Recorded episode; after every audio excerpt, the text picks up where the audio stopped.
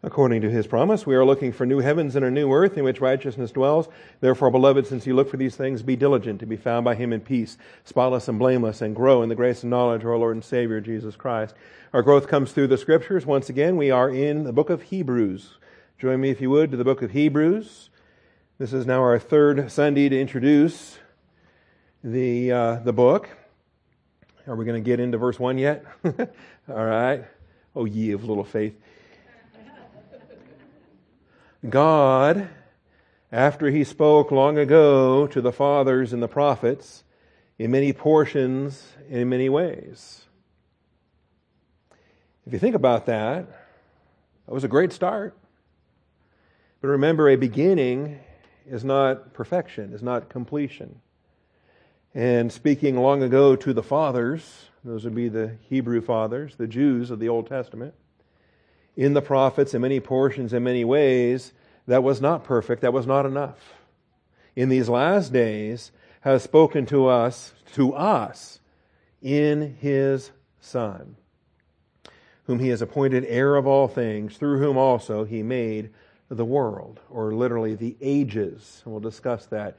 The same ages, uh, the aion, aionos, that we have in Romans 12, we saw this morning, not to be conformed to this world, but be transformed and the applications there. So it's all about Christ. And it's all about everything in an Old Testament that was pointing to Christ. And then Christ himself came. The Word became flesh and dwelt among us, and we beheld his glory. And we see this here. It says in verse 3 He is the radiance of his glory, the exact representation of his nature.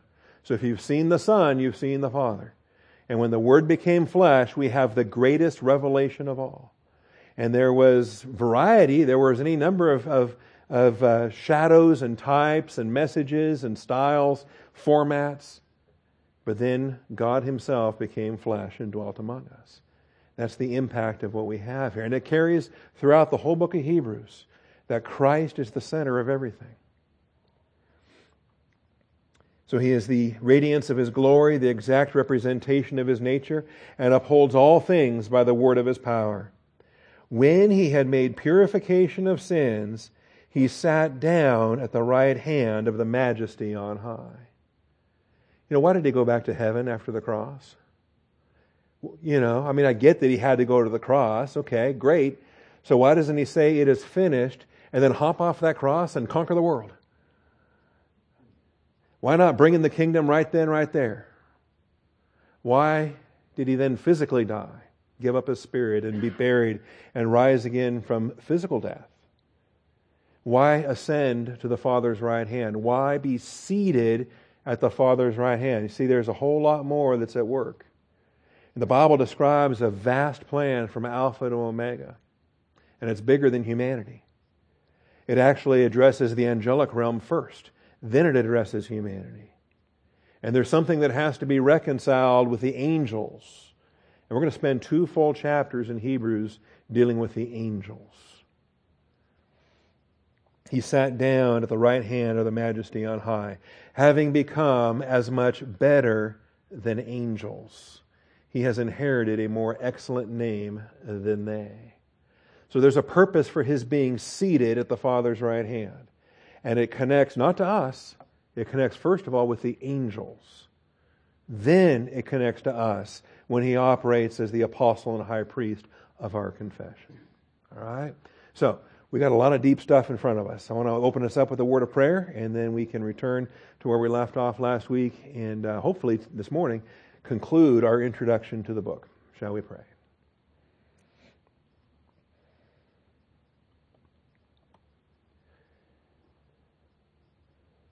Heavenly Father, we thank you for this morning. We thank you for the truth of your word. And Father, we're calling upon your faithfulness. The book of Hebrews is a deep study. And Father, it's one that I've wanted to teach going back to seminary days. And it's one that's taken 25 years and longer to teach. But here we are. And Father, uh, we're calling upon your faithfulness. Not that, uh, that I'm worthy to teach it or any of us are worthy to learn it. But Father, your Holy Spirit is faithful. He leads us in the paths of righteousness for your name's sake. the faithfulness of your Holy Spirit, Father, opens the eyes of our understanding. And so we call upon that faithfulness this morning. Teach us from thy truth. Thank you for the hymn we sung, Breathe on me, breath of God. That's, that's the Holy Spirit at work. Open our eyes and do your work. Feed us this morning, Father. I thank you in Jesus Christ's name. Amen. All right, so we've been dealing with some introductory concepts, and I'll just run through here what we've seen so far. We don't know who the author is. For years, I thought it was Barnabas. Lately, I'm thinking Luke. All right, I've been presenting some of that material as well in the introduction. But it is not stated. Unstated author, unclear place of writing, unidentified recipients, and an uncertain date. Theories all abound. I'm concluded presently that it was Luke in 67 AD from Rome to an audience of believers, uh, Jewish believers, former priests that, uh, that are operating in a largely Gentile church, probably in a place like Antioch or Cyrene or some other primarily Gentile church that a lot of priests fled to in uh, the early decades of, of Christianity. In, um, it's largely Pauline in its theology, but Paul didn't write it uh, clearly because the grammar is too classical, it's too polished, it's too Greek. Uh, when Paul wrote, nothing wrong with his Greek, but was, Paul's writing was filled with Hebraisms. It was filled with betrayals of his Hebrew past that uh, that he injected into anything he wrote. We got 13 examples that Paul wrote, and this is different from all of them. All right, some shades approach the pastoral epistles, but by and large, Hebrews was not written by the pen of Paul. A quote from William L. Lane The language of Hebrews constitutes the finest Greek in the New Testament, far superior to the Pauline standard, both in vocabulary and sentence building. The best clues come in chapter 2. We talked about all of these. I'm going to skip through all this. Clearly, it was somebody in the Pauline circle because he said, Our brother, Timothy, has been released. But the, I pay so much attention to this detail here in chapter 2 and verse 3 that the author himself said he was not an apostle, that he included himself along with his audience as being second generation, somebody who heard the message from the apostles, but not straight from Jesus. And as it says in 2 3, after it was first spoken through the Lord, it was confirmed to us by those who heard. So the author includes himself with his readers and says, We didn't hear it straight from the Lord. We heard it from those who did, from the apostles. And so that not only does that rule out the, the Pauline authorship, but I had to finally face it and say, you know what, that also rules out the Barnabas authorship as well. Because Barnabas was a legitimate apostle. And as a legitimate apostle, I can prove that three times over from the New Testament. As a legitimate apostle, he received his gospel straight from the Lord and not from, not from those who heard. And the author here says he was second generation who received it from those who heard. Uh, church history has likely, uh, has often assigned this to Paul, but every time was always with some doubts. Uh, the number two candidate was Barnabas, and this goes back very early to Tertullian, who uh, insisted that it was Barnabas, and that's been my theory for most of my ministry. Not commonly suggested, but the most likely candidate, at least in my mind, is Luke. And if it's not Luke, then it was likely somebody we have no idea somebody totally anonymous to the record of the New Testament. People want to just take guesses at Apollos and guesses at other people. Um, in any event, the linguistic similarities with Luke and Acts caused many church fathers to credit Luke. Even when they were trying to claim Paul was the writer, they said Luke helped him. that Luke took Paul's writings from, from Hebrew original, translated into Greek, and gave us this classical Greek presentation in the book of Hebrews. By the way, there's a marvelous book by David Allen called The Lukan Authorship of Hebrews. And I recommend it. It's very recent, very new. Uh, just came out in the last couple of years, and it's, uh, it's a marvelous text. Not only is the author unknown, the recipients are unknown. The uh, prescript was added in later manuscripts, pros Hebraeus, to the Hebrews. All right. Most likely not a part of the original manuscript, although I struggle to find, well, which ones do we know about that didn't have it attached to it? All the ones we know about have, even going back to Papyri 46.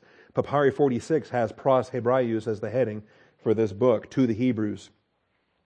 And there's no question that the recipients are priests. I mean, everything chapter by chapter by chapter so stresses the priesthood and, and stresses it from the standpoint that they already know all this stuff right? Using a background that they had in common. The author says, You guys know all this. And he presents the, the tabernacle and the temple and the animal sacrifices and everything in the Old Testament that's given is given to an audience that he assumes already knows it, but they've not yet understood how it now connects to where we are today. And that's the dominant theme. And that's what I'm going to be hitting you guys with again and again and again in the coming weeks. We do know from Acts 6 7 that there were a large number of priests that were becoming New Testament believers and entering into the church. And it's mentioned once, one verse in Acts chapter 6. And it's the only time it's mentioned. And we never see them again for the rest of Acts. You would think that something that momentous would be commented upon again if they were heavily involved in something, which they clearly were not. That they got saved or they crossed into the church age and then they scattered. Well, where do they go after that? Say, well, if this is the audience here in the book of Hebrews, we understand that they left Jerusalem. They went to a locality with a dominant Gentile church. They plugged in, formed a little clique, a little group within that church, and then they largely struggled. They largely struggled to wrestle with what they lost when they entered into the church. All right? And many of them are tempted to go back. The, the temptation is to revert back to Judaism or geographically to revert back and go defend the temple against those Romans. All right? To, uh, when the call goes out to defend the temple, you better believe that pulls on the heartstrings of every, every priest that's, that's, uh, that's hearing that. And so uh, there's much to be said, I think, of that group there in Acts 6 7 that we don't see again for the rest of the New Testament. All right, last week I gave you some dominant themes, and I hope you've been chewing on them. I've had some discussions with several folks that appreciated those and uh, had a couple of extra additions they might want to throw in there as well, and I appreciate that also. Um, again and again and again, you're gonna you're gonna see the word more, either better, greater, or more. The concept comes out again and again and again. What we have is better than they ever had, and what they had was better than any Gentile ever had. All right. Israel had, was given the most that any human stewardship has ever had, and we've been given more than them. That's huge. All right. So better than the angels, more glory than Moses, better things concerning you. What could be better than being saved? But Paul says, I'm convinced of better things concerning you, things that accompany salvation. All right. And we'll deal with that. Chapter 6. A better hope, better covenant. Why is the new covenant better than the Mosaic covenant?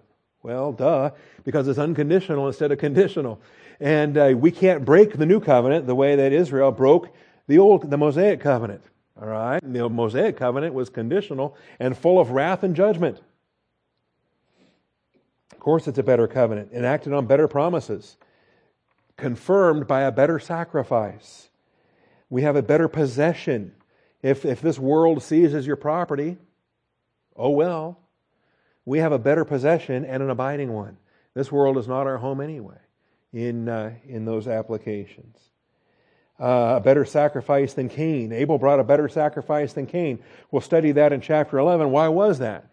Because it was an animal sacrifice, the shedding of blood, instead of a vegetable sacrifice of human effort. It was by faith that, Cain, that Abel brought a better sacrifice than Cain. Anything by faith is better than something in the flesh a better country, a better resurrection.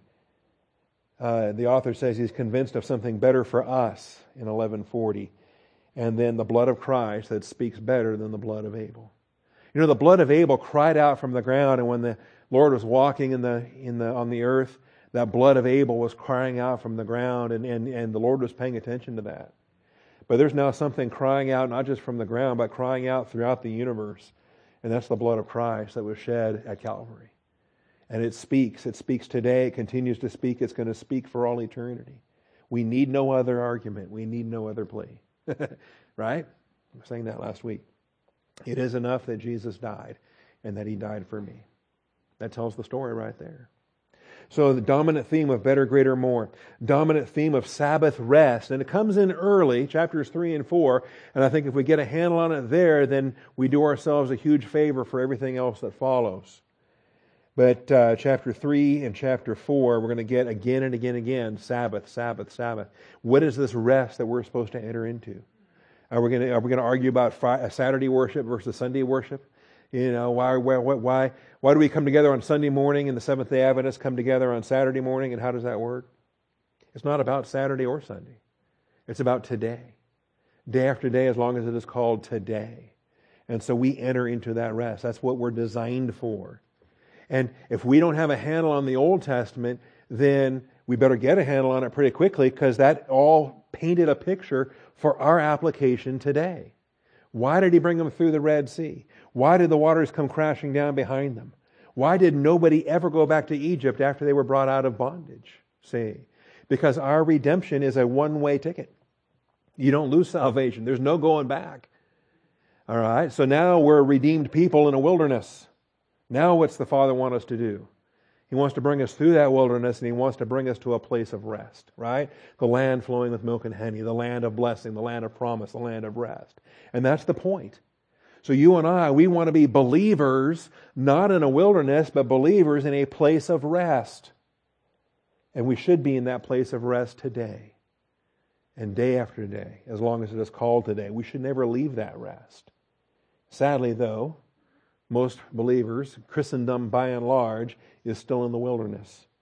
Christendom by and large uh, does not understand the mental attitude Sabbath that we're provided in Christ and uh, the blessings we have to be occupied with Christ all, Christ all day, every day.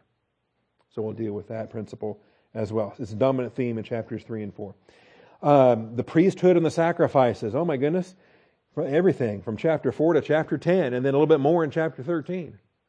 The, the, the bulk of the book is about priesthoods and sacrifices from 414 to 1031 about priesthoods and sacrifices. Sometimes it's the Aaronic priesthood that's in view, uh, you know, in Aaron, that is the Levitical priesthood, or sometimes it's the Melchizedek priesthood that's being spoken of, or sometimes it's Jesus Christ and his priesthood.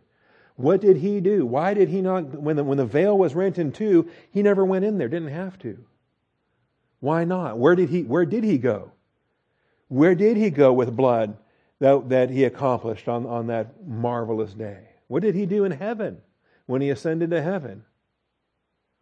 We'll be dealing with that. Because that priesthood that, that Christ exercised applies to us. He is the apostle and high priest of our confession. So, if we want to make the right applications, we got to line up as priests in Christ and that we uh, follow the pattern that's set there. We don't want to get Levitical. the last thing you and I want to do is get Levitical. It's not about ritual, it's about reality. And that's, uh, that's huge for each one of us. And so this theme is so overwhelming, it provides the rationale for the book's title and the undoubted priestly background for both the author and the recipients. By the way, this is why Luke was always discounted because uh, there was another legend and tradition that said that Luke was a Gentile. He was Titus's brother. He grew up in Antioch, and uh, as a Gentile, he, there's no way he could possibly be the author of Hebrews. Well, says who? How reliable is the tradition that he was the brother of Titus? We know Titus was a Gentile, but how, how reliable is the tradition that Luke was his brother and that Luke is a Gentile? And, uh, and so forth. And, and once you dispel the myth that he has to be a Gentile, and once you start to ask, well, could he be a Jew? Then when you look at Luke and you look at Acts, it's a no brainer. Yeah, he's very Jewish. He's probably a priest himself. And then now he's not only is he eligible to write uh, Hebrews, he's probably the leading candidate of all of our speculations to, to write the book of Hebrews. Turn, uh, join me in chapter 13, and I'll just see we're covering a lot of good ground this morning, right? We made it all the way to chapter 13. Let me give you a, a, a teaser for where we're going. Because we have sacrifices. We have sacrifices, and I love this. In verse 7, it says, Remember those who led you, who spoke the word of God to you, considering the result of their conduct, imitate their faith. And uh, the blessings we have to stand on the shoulders of giants and to follow in the footsteps of those that have gone before. But Jesus Christ is the same yesterday, today, and forever. There's a hymn that comes out of the book of Hebrews, right? And, uh, and so he was faithful to our parents. He's going to be faithful in our generation. We're going to accomplish the purpose of God in our generation, exercising our priesthood. Do not be carried away by varied and strange teachings. And uh, the varied and strange teachings is anything that's not grace. okay? Legalism, ritual, varied and strange. It is good for the heart to be strengthened by grace, not by foods. You want to go back to Leviticus? You want to have clean versus unclean animals? No. Not only the fact that I like bacon, but beyond that, I like grace. I want the grace of God to be living in the church age, to be living in the reality, not the symbols. It's not the food that commends us, it's grace. See, those uh, through which those uh, who were so occupied were not benefited. Every Levitical priest, every Old Testament priest that, that abstained pork his entire life, was there a spiritual benefit to that? We have an altar from which those who serve the tabernacle have no right to eat. What we have is far beyond anything Levitical, anything Jewish in their stewardship. Not saying that they were wrong for what they were doing, they were right for what they were doing, but it's obsolete, and ready to disappear. We'll see that in uh, these chapters. So, we have an altar. We have an altar. How about that? It's not this little table up front. Okay? We have an altar. And we better be busy serving. We better be about our Father's business. We have a, a priesthood to fulfill. Our priestly function demands that we get busy at that altar. And you'll notice um, Jesus set us that example. Um, verse 12 Jesus also, that he might sanctify the people through his own blood, suffered outside the gate. You know, why did they do that? Why did they have the, the, the the scapegoat? Why do they take him outside the camp? Why do they shed the blood outside the camp? W- was there a reason for all that ritual? Of course there was. Foreshadowing Christ and then teaching us. So let us go out to him outside the camp, bearing his reproach. That's going to take some humility. That's going to take a willingness to go outside the camp. All right. Verse 15, through him then let us continually offer up a sacrifice. You know, they, they weren't supposed to let the fire go out on their altar. Why was that? It was painting a picture for us today. Do we ever stop worshiping? Do we ever, do we ever stop sacrificing? do we ever stop our priesthood? No, we're not supposed to.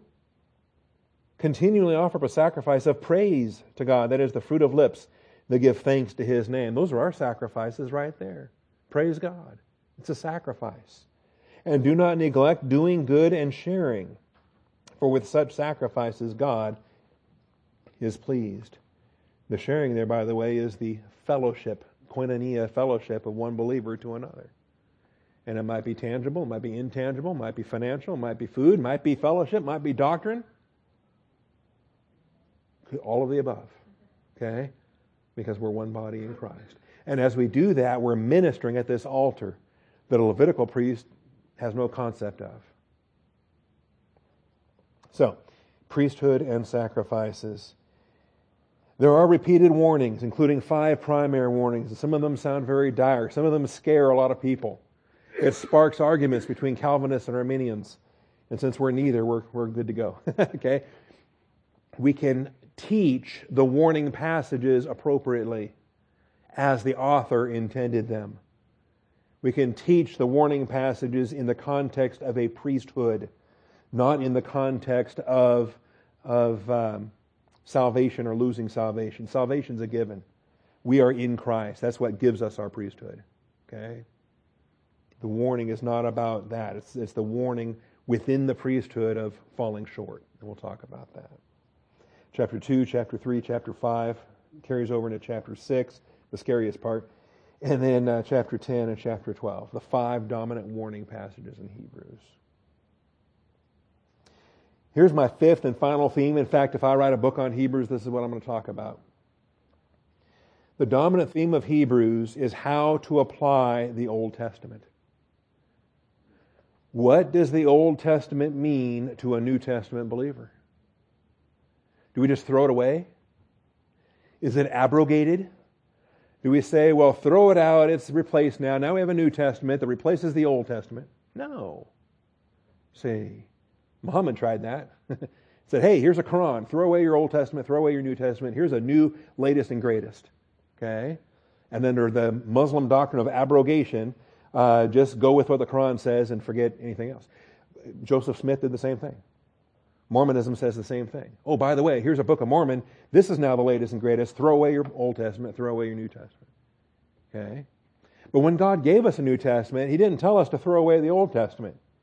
He included Hebrews in the New Testament so that we would properly orient to how does a New Testament believer apply the Old Testament? What is now the reality for you and I in Christ? And so, uh, to me, the book of Hebrews is about applying the Old Testament in light of three things. In light of the finished work of Christ on the cross. And everybody gets that. Okay? Christ is the end of the law for all who believe. So, in light of the finished work of Christ on the cross, how do I apply the Old Testament today? But also, in light of the present work of Christ in heaven. Sometimes that one gets missed. In light of the present work of Christ in heaven, how do I apply the Old Testament today? If he's seated at the right hand of the Father, what do I do? And how does his session, how does his role as the apostle and high priest of our confession, how does that then define what I do in the church age? Well, right away I realize, wait a minute, this is a lampstand that Jesus Christ walks in the midst of this lampstand. He holds the star in his right hand. That Jesus Christ is the head of the church, and that's a real title with a real meaning. It's not just an empty title that's on a door that doesn't mean anything. Okay? Head of the church means something. You ever work for a boss and he had a big fancy title and he had a sign on the door and had a big nameplate on the desk and it was a really impressive sounding title? You know? And then you got to thinking, what does that even mean? What does he do? And then after a while, you start to get suspicious. Say, I don't think it means anything. I don't think he does anything. I'm not sure why that guy's even here. Okay? And I think it's pretty common in a lot of workplaces. Sadly, though, head of the church, I think too many Christians, they accept that as a title, but they don't put any meaning to it. They, they accept that as a title. Okay, he's the head. Yeah, Jesus, you're the boss. But they just have him hands off, away, gone, not involved, seated in heaven, and totally absent from what we're doing right here, right now. And that's not right. He's the apostle and high priest of our confession. He is actively engaged right here, right now. He walks in the midst of this lampstand, right here, right now. And we're working because he's working even as he was working because his father was working. We're going to deal with that. In light of his finished work, in light of his present work, seated at the right hand Father, our advocate, interceding on our behalf, he ever liveth to make intercession for the saints. You think that's a big deal? The author of Hebrews thinks it's a big deal. Okay?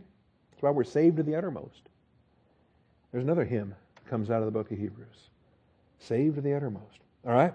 Um, then, thirdly, in light of the future work of Jesus Christ when he comes again, the future work of Jesus Christ when he comes again. And this one, if, if the middle one gets overlooked a lot, this last one I think gets overlooked all the time. That much of Hebrews is written to a Jewish priestly audience with the expectation that the coming Christ is going to reinstitute sacrifices in the millennium. Okay? And there will be sacrifices in the millennium. Animal sacrifices in the millennium. That what is growing old and obsolete is ready to disappear, and it will disappear at the second advent of Jesus Christ. Because, see, I think Hebrews is what's going to sustain the 144,000, the Jewish evangelists in the tribulation. All believers in the tribulation are going to look to the book of Hebrews for their guidance. That the imminent return of Jesus Christ at Armageddon, the imminent return of Christ at his second advent, has bearing on what they apply in the tribulation. Okay? And that maybe doesn't necessarily jazz us today in the church age because we're not going to go through tribulation. But still, I think it's vital that we understand that's why it was put in the canon. That's why it's in Hebrews.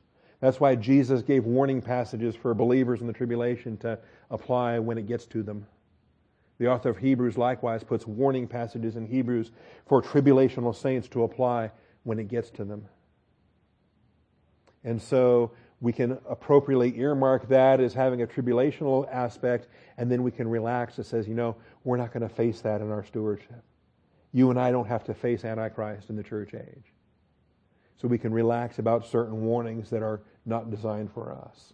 Okay? Do you ever get worked up about the warnings that were given to Noah? Does that ever bother you about the things Noah was told about, the warnings he was given? Do you ever think, you know, I probably should build a boat? yeah, I should start organizing animals two by two. No, you don't do that. I don't do that. It's nonsensical to do that. Never once. I have not lost any sleep over any warning ever given to Noah. Okay? What am I illustrating? Why do so many believers lose sleep over warnings given to tribulational believers? We're not going through the tribulation. I'm not going to fear Antichrist. I'm not going to fear hell on earth. I'm not going to fear, fear the opening of the abyss and the flooding of 200 million demons. I don't sweat any of that because we've been delivered from the wrath to come. All right? And we're going to be clear on that as well. And some of that applies. And if you don't, if you don't target that third item there, in light of the future work of Jesus Christ when he comes again, I think if you fail to recognize that the author of Hebrews is addressing some of those themes, then you get more worked up than you ought to be over some of the warnings that, that follow.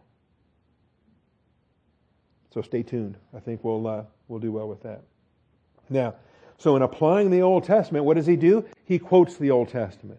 He quotes a lot of the Old Testament. And I scared you with this last week, and I don't think I left it up there long enough to really scare you with what we have to look at here this morning. Because the author of the book of Hebrews was an Old Testament genius. He didn't always have the right addresses. you know, he said somewhere concerning something, you know, but boy, did he know his Old Testament. And all of the, the main sources, the bulk of Hebrews is the book of Psalms. How many times does Psalm 2 get quoted in Hebrews? How many times does Psalm 8 get quoted in Hebrews? How many times does Psalm 22 get quoted in Hebrews? And by the way, that's a lot of, you know what those are? Those aren't verses, those are chapters. Those are whole chapters that have themes that are injected into the book of Hebrews. And so Psalms is the number one, uh, the number one item. After that is the law, all five books: Genesis, Exodus, Leviticus, Numbers, Deuteronomy. Comprehensively, five books of Moses. Is it coincidental? Five warning passages to the Hebrew uh, recipients. Five books of Psalms. Um, and then when he does get to the prophets, it's Isaiah and Jeremiah. Okay? New covenant, new heavens, new earth. The same thing you and I are looking forward to, right? According to his promise, we are looking for new heavens and a new earth in which righteousness dwells. See, you might have heard that before. It's, it's important. Now, how in the world are we're going to read all that? What are we going to do? Well, I'm going to tease you with something here. And by the way, if you like this kind of stuff, um, we've been doing some of it on Sunday nights at 7:30 in the study hall hour. Uh, I, I, I t- made the announcement this morning. I'm going to start doing more of this at the six o'clock hour as well, right here in this room on the projector, teaching uh, the different folks that use the Logos Bible software, teaching how to use some of the different utilities, to use some of the different tools, so that you can go home and use those same tools yourself. And then, uh, then you you lock yourself in a room, and I won't see you for a week at a time because it's, it's once you once you start learning how to use these tools, you just start chasing rabbit trails, and you start really getting into the Word of God. It's a powerful thing. So I want to share with you here a, uh, a utility that can be found. And um, I'm going to fly it out here so you can see in a better, I'm going to maximize it. And then I'm going to enlarge the text because I have some back row commandos that like to, I'm not sure why it is, that the, uh, the uh, oldest person in the room insists on sitting on the back row. Okay, not true. Actually, not true. Mostly on the back row, not against the wall. Anyway, it happens. So we make larger text moving forward. If um, you want to learn how to do this yourself, you come up here to uh, Tools, So you got documents, guide, and tools as on your menu. and then tools, you got four columns library, reference, passage, and interactive media. Come over here to the right hand column, the interactive media. And come down, you got miracles of the Bible, that's kind of cool. Spend a couple hours there. Go to the names of God, spend a week there. But then come down here to your third interactive media. This is called the New Testament use of the Old Testament. The New Testament use of the Old Testament. And this, by the way, is a critical, critical study. It keeps us from going off the rails. It defines for us how we handle the Scripture. It gives us our, our hermeneutic. How do, why do we interpret the Scripture the way that we do? Because that's how Jesus interpreted it. When, when he was walking this earth and when he was teaching Bible class, what was he doing? He was interpreting Scripture. And so, how, he, how did he handle what we today we call it the Old Testament? He just called it the Bible. Okay?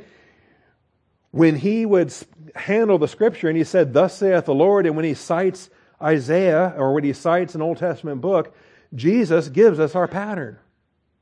And we handle Scripture literally because Jesus did. Paul used the same literal hermeneutic. Peter, John, James, Luke, every New Testament author handled the Old Testament with a literal hermeneutic. So do we. It's the only way to be fair to a text. Anyway, so this, this utility is useful. And when you select it, then you're going to get something like this. Okay? and we'll have some fun with this at least until uh, my, my clue will be when Molly comes back in from her class, and I'll know that it's time to wrap up and sing. But we're going to have some fun with this here this morning. All right? When you first open it up, you've got, there's a left hand pane here and a right hand pane here. Okay? And it's not, maybe there's a line there that's probably not visible from back row, but there's a, a left pane and a right pane. Okay? And the right pane is going to constantly change depending on what you select as options on the left hand side. Uh, there's also a couple of options you can, uh, you can select on this right hand side. This is simply a sorting device here. And I'll show you what we're doing. but right now, when you first open it up, you're looking at 2,572 uses of the Old Testament in the New Testament. That's a lot. Okay? I mean, we're only talking 33,000 verses anyway, from Genesis to Revelation. But in the New Testament, there were 2,572 uses of the Old Testament. Okay? From Matthew 1 1 to Revelation 21. Now, we can start to trim this down because we recognize they're not all direct quotations. Sometimes they're citations, or sometimes they're just echoes, or sometimes they're simply allusions right? Allusions, A L L, not illusions. A L L U S I O N. So sometimes there's an allusion that's being made. Okay? For example, he'll make an allusion to the tabernacle. And he doesn't cite an exact verse, but as an allusion to the tabernacle or as an allusion to the scapegoat or an allusion to Day of Atonement, then that points back and it points back to the Old Testament, to a chapter, to a verse, to a concept. All right, so there's a ton of those. Now, so we can, uh, we can uh, narrow it down by that. We can also narrow it down by book. Okay? And, and, and right now, I'm just showing you how to use the tool. You'll have fun with this on your, on your own. But right now, I have it selected by count instead of uh, in, sequ- in the sequence, the A to Z order, all right, or in the biblical order. That's why it's Revelation, Acts, Matthew, Luke, Hebrews, Romans, John, 1 Corinthians when I'm looking at the New Testament book there? Because Revelation has 590 uses of the Old Testament. That's the most. Acts has 284 uses of the Old Testament. Matthew has 261. Luke has 253. Hebrews has 229 usages of the Old Testament. That puts it in the order. If you, if you insist on uh, clicking there, now you have your New Testament order Matthew, Mark, Luke, John, Acts, and you can take it like that. All right? I prefer to leave it on count. Do it either way, whatever you like to study. so, those are the books that make the most use of the Old Testament Revelation, Acts, Matthew, Luke, and then Hebrews. Interestingly enough, Acts, Luke, and Hebrews are all up there very heavy in Old Testament usage. Notice that? And they all outdo Paul. All right. Also, looking at the book source. Again, sorted by count. Isaiah has 412, more than any other Old Testament book. There are 412 uses of Isaiah in the New Testament. That's a lot. Even more than Psalms. Psalms, you think would have the most. I mean, there's 150 Psalms, right? Well, it comes second. Psalms has 404 usages in uh, the New Testament. Exodus has 230, Genesis 228. That's how that works, okay? There's other utilities here as well, like who's the speaker? Well, Jesus was the speaker 514 times of all the uh, Old Testament usages in the uh, New Testament. Um, speaker in the New Testament, speaker in the source. There's other ways you can sort this. So here's what I'm going to do um, who's being addressed? What are the literary types? Who are the people being mentioned? The places being mentioned? Things being mentioned? Okay? If you just want to lo- limit it to the topic of blood, there's the topic of blood. Select that. See, the thing is, anytime you select something, what's going to happen is your right hand pane is going to change. And now you're looking at only those 90 uses where blood is the thing spoken of from the Old Testament into the New Testament. Okay? Now, I don't want to look at blood this morning, so I'm going to cross that off. And we'll rebuild the right pane again. We'll go back to, to that. What I do want to do with you this morning, because this is a faster way of doing it, is we're going to look at Hebrews. So I click on Hebrews, and there we have it. I've got 229 uses of the Old Testament in the book of Hebrews. Okay? And I can sort it either way. Right now, it's sorted up here. It's sorted in the New Testament order. So starting in Hebrews 1 2 and going all the way to the end, Hebrews 13, we have all of the Old Testament citations, quotations, allusions, and echoes. And so in these last days, has spoken to us in his Son, whom he appointed heir of all things, through whom also he made the world. Well, we have an echo or an allusion to something that was spoken of in Psalm 2:8. Ask of me, I shall give thee uh, the, he- the heathen for thine inheritance, the uttermost parts of the earth for thy possession. That's King James. Why, why is that King James? All right. So there's the allusion there from Psalm 2:8. And this is how it works. All right? Now you can sort it in the Hebrews order, you can sort it by source. So it rebuilds the right hand pane. And now we're starting with Genesis 1 1. And we're going all the way through the end of the Old Testament. And we're finding the spots where they are found in the book of Hebrews. In the beginning, God created the heavens and the earth. Hebrews 11:3 says, "By faith we understand that the worlds, the ages were prepared by the word of God, so that what is seen was not made out of things which are visible." So clearly when we're teaching uh, Hebrews chapter 11 and we're talking about Jesus Christ as the creator, that's an allusion back to Genesis 1 1 or an echo back to Genesis 1 1 that Jesus is the creator of everything that is. And so uh, Genesis 2 2.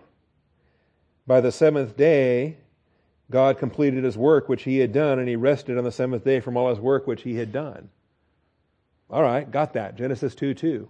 Does that ever come up in the book of Hebrews? Oh, yeah. In fact, right there in Hebrews 4 4, he has said somewhere concerning the seventh day, and God rested on the seventh day from all his work. See? the author of Hebrews would have had Logos Bible software, then he would have known that it was Genesis 2 2. See? And I suspect he knew that, and he didn't care to cite it exactly, right? Who doesn't know Genesis 2 2? All right. And that's not the only place, because look at verse 10 of chapter 4. Another allusion to Genesis 2 2. The one who has entered his rest has himself also rested from his works as God did from his. We have to rest in the mode that God rested. In the same way that God rested, we rest. How's that? How did God rest? He rested in a satisfaction looking back at all that he had done, that it was very good. How do we rest? The same way God rested. Okay? Genesis 3 17 and 18. Here's the curse. And uh, God is judging Adam, and then Hebrews 6 8 alludes to this, says, If it yields thorns and thistles, it is worthless and close to being cursed. It ends up being burned. Okay. Genesis 4. Here's Cain murdering Abel. Here's the sacrifice. Genesis 4, verses 3 through 10. It's spoken of in Hebrews 11. a lot of this is Hebrews 11, right? It's the Hall of Fame of faith. You got example after example after example of Old Testament hero and how they walked by faith. And, and really, chapter 11 ought to be the great sigh of relief to anyone, anyone receiving the book of Hebrews, anyone studying the book of Hebrews, because it all comes down to our walk of faith. And we can go, oh, it's always been by faith. Old Testament believers walked by faith, Jews, Gentiles, it's always been about faith. And so, even with all the fulfilled work in Christ, even with all the New Testament, even with all the the great spiritual blessings that we have in Christ, everything we've been given in the church age, it still comes down to are we walking by faith? Do we walk by faith or do we walk by sight? Did we begin by the Spirit and we're then being perfected in the flesh? Or what are we doing? Is it by faith? See? And so chapter 11 is a great sigh of relief. It's all by faith. And then in chapter 12 is the example of Jesus. How did he survive the cross? By faith. That's right. For the joy set before him, endured the cross, despised the shame, and was seated at the right hand of God the Father. Jesus Christ did that by faith. And we can do anything he expects us to do by faith. So, we have the example there. Let me just limit it here this morning to the Psalms. Psalm 2, verses 7 and 8. I will surely tell of the decree of the Lord. He said to me, You are my son. Today I have begotten you. Wow. Okay. That's a significant verse. Today I have begotten you. This is the Father speaking to the Son. When was his birthday? Christmas? do we bake a cake, blow out candles, eat ice cream? What do we do? Jesus, the Father says, Today I have begotten you.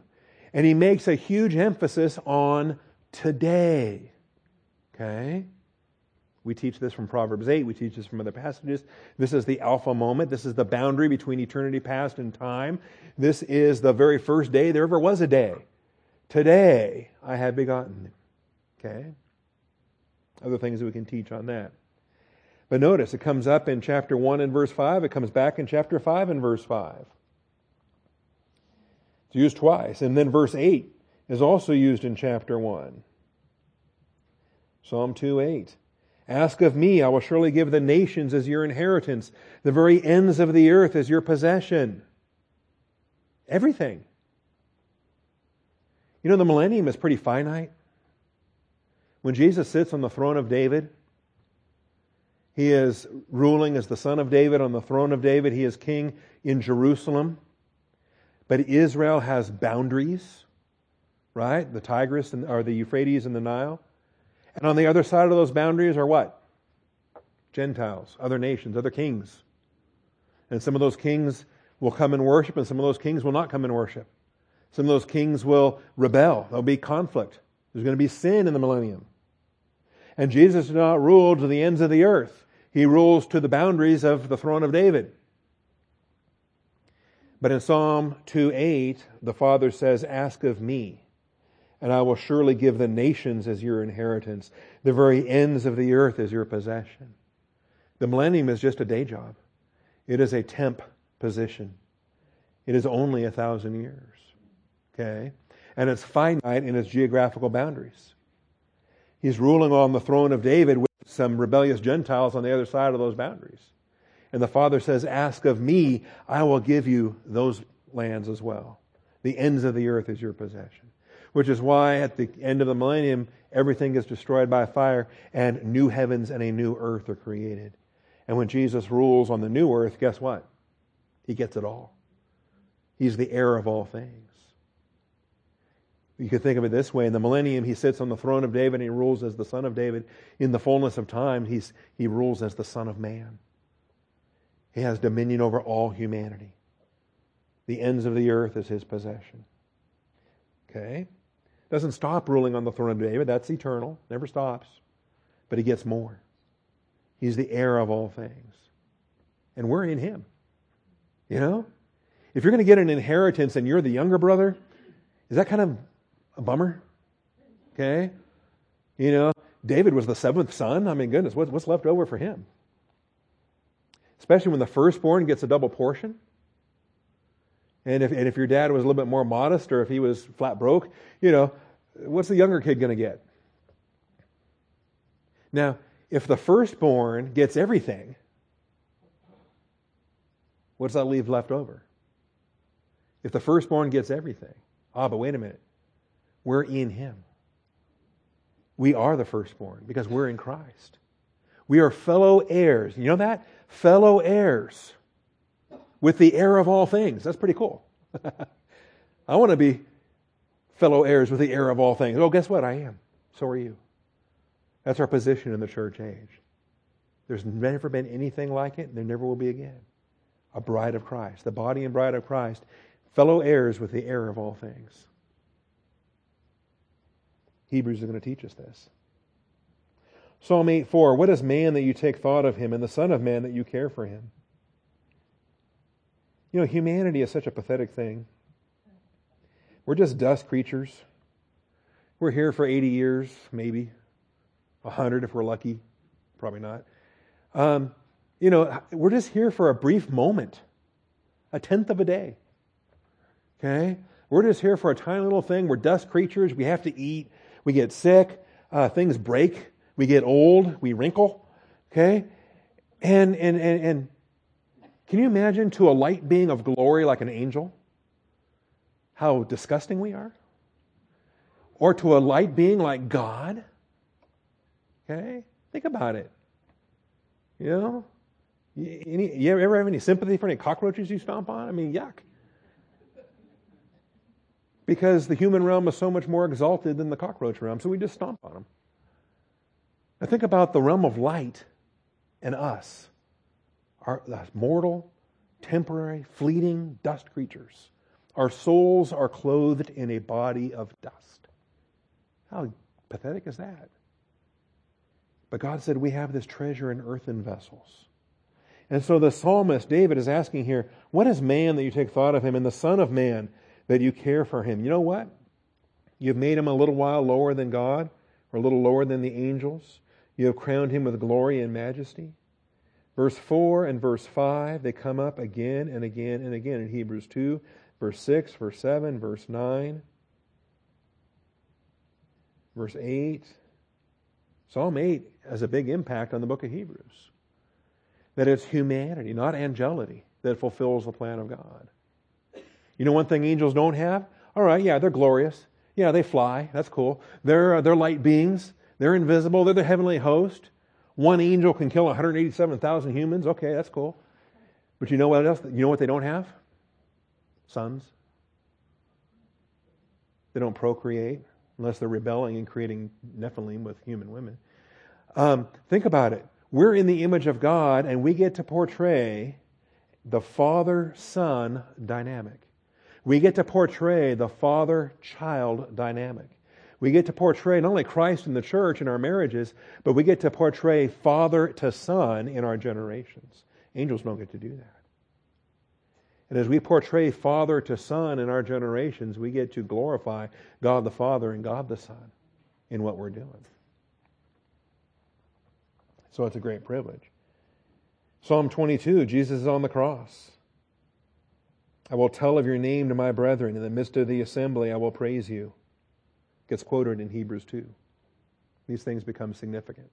Prophetic of Christ on the cross, but the reality that we're able to apply in the church age because of that is highlighted in the book of Hebrews.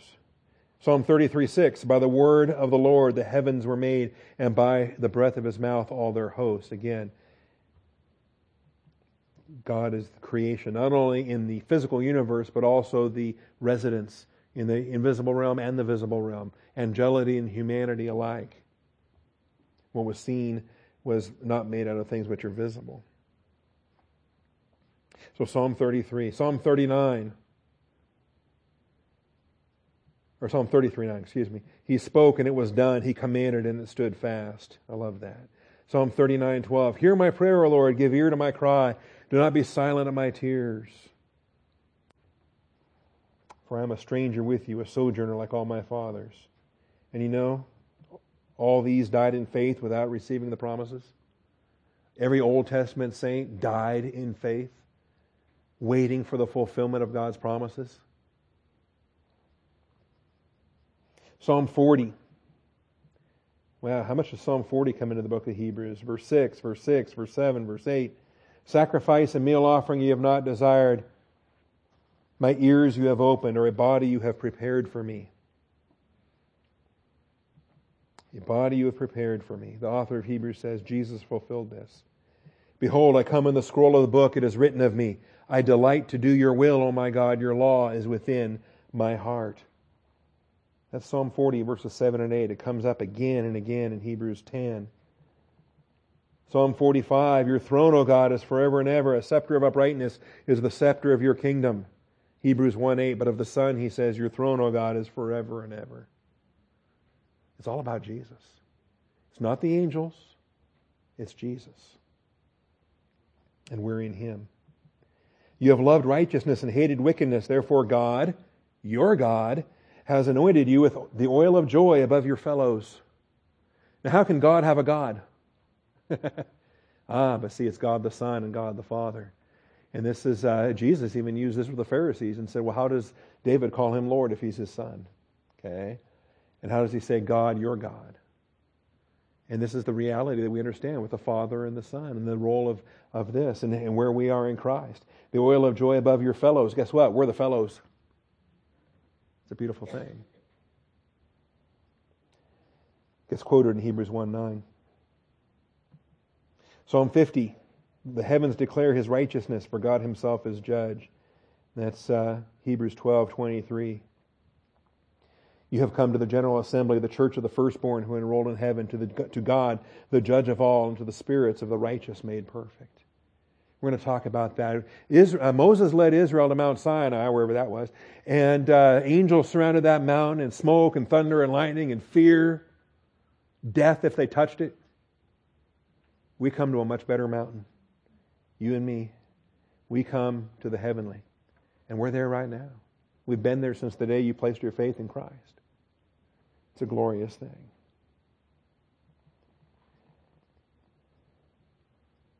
Psalm 68, the earth quaked, the heavens also dropped rain in the presence of God. Sinai itself quaked the presence of God. It gets quoted in Hebrews 12, 26. He says, you know what?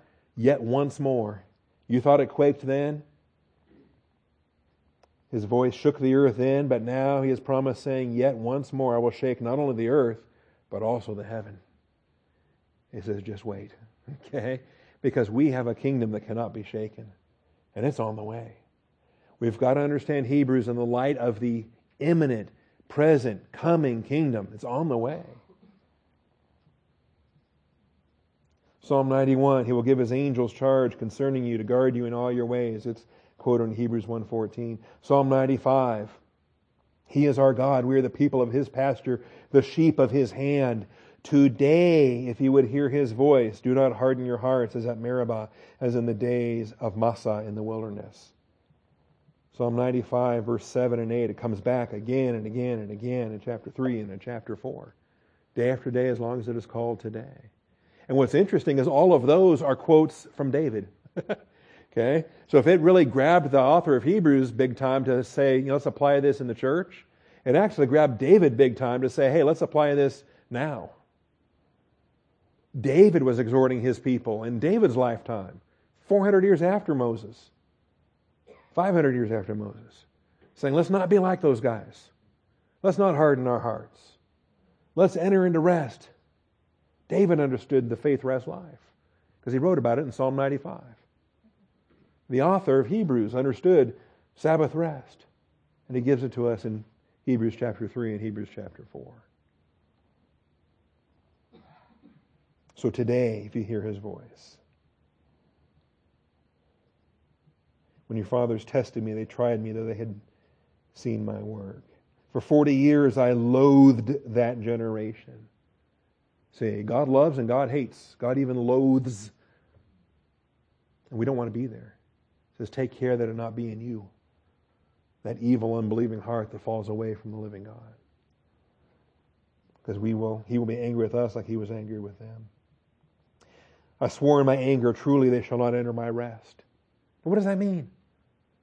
Does that mean he's going to revoke their salvation and send them back to bondage in Egypt?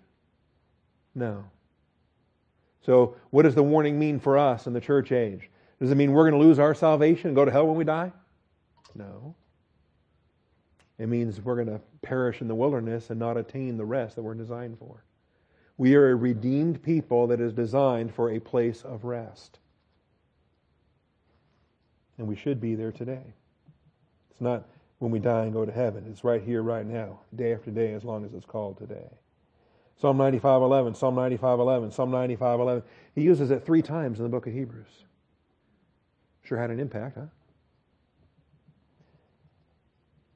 Psalm 97, 7. Let all those be ashamed who serve graven images, who boast themselves of idols. Worship him, all you gods. You know, these mighty angels are called gods. Okay? They are divine beings. They're not omnipotent. They're not the eternal God. But they're called gods, lowercase g, because they're the mightiest of all the angels. And yet they worship the same God we worship. And uh, it's quoted in Hebrews 1 6. Psalm 102 is quoted. Of old you founded the earth, and the heavens are the work of your hands. Quoted in Hebrews 1. Even they will perish, but you endure. All of them will wear out like a garment, like clothing. You'll change them, and they will be changed, but you are the same, and your years will not come to an end. Also quoted in Hebrews 1. You know, this universe is perishable and perishing, right? That's why I'm not really all that worked up over global warming, okay? Um, it's perishing anyway, okay? Not a license to pollute, I'm just saying. We have stewardship over a creation that is perishing.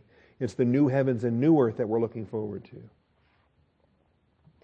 He makes the winds his messengers, flaming fire his ministers. That's Psalm 104, quoted in Hebrews 1 7. Isn't that great? You know, when a hurricane hits, do you think that might be an angel? Since he makes his angels winds? Or if a fire sweeps through, do you think that might be an angel? You think all of these meteorological phenomena, how many of those are actually angelic phenomena? See, I don't think we have any way to know. The Weather Channel's not going to tell us, okay? And I don't think all of them are angelic. I think there is natural meteorological phenomena. There, we do have tornadoes. We do have hurricanes. We do have floods and earthquakes and fire. Those things happen in a fallen world. And in addition to all the natural ones that happen, are some supernatural ones that happen too. All right. And so the angels are messengers, ministers. And then Psalm 110. I'm glad we got this far. Psalm 110.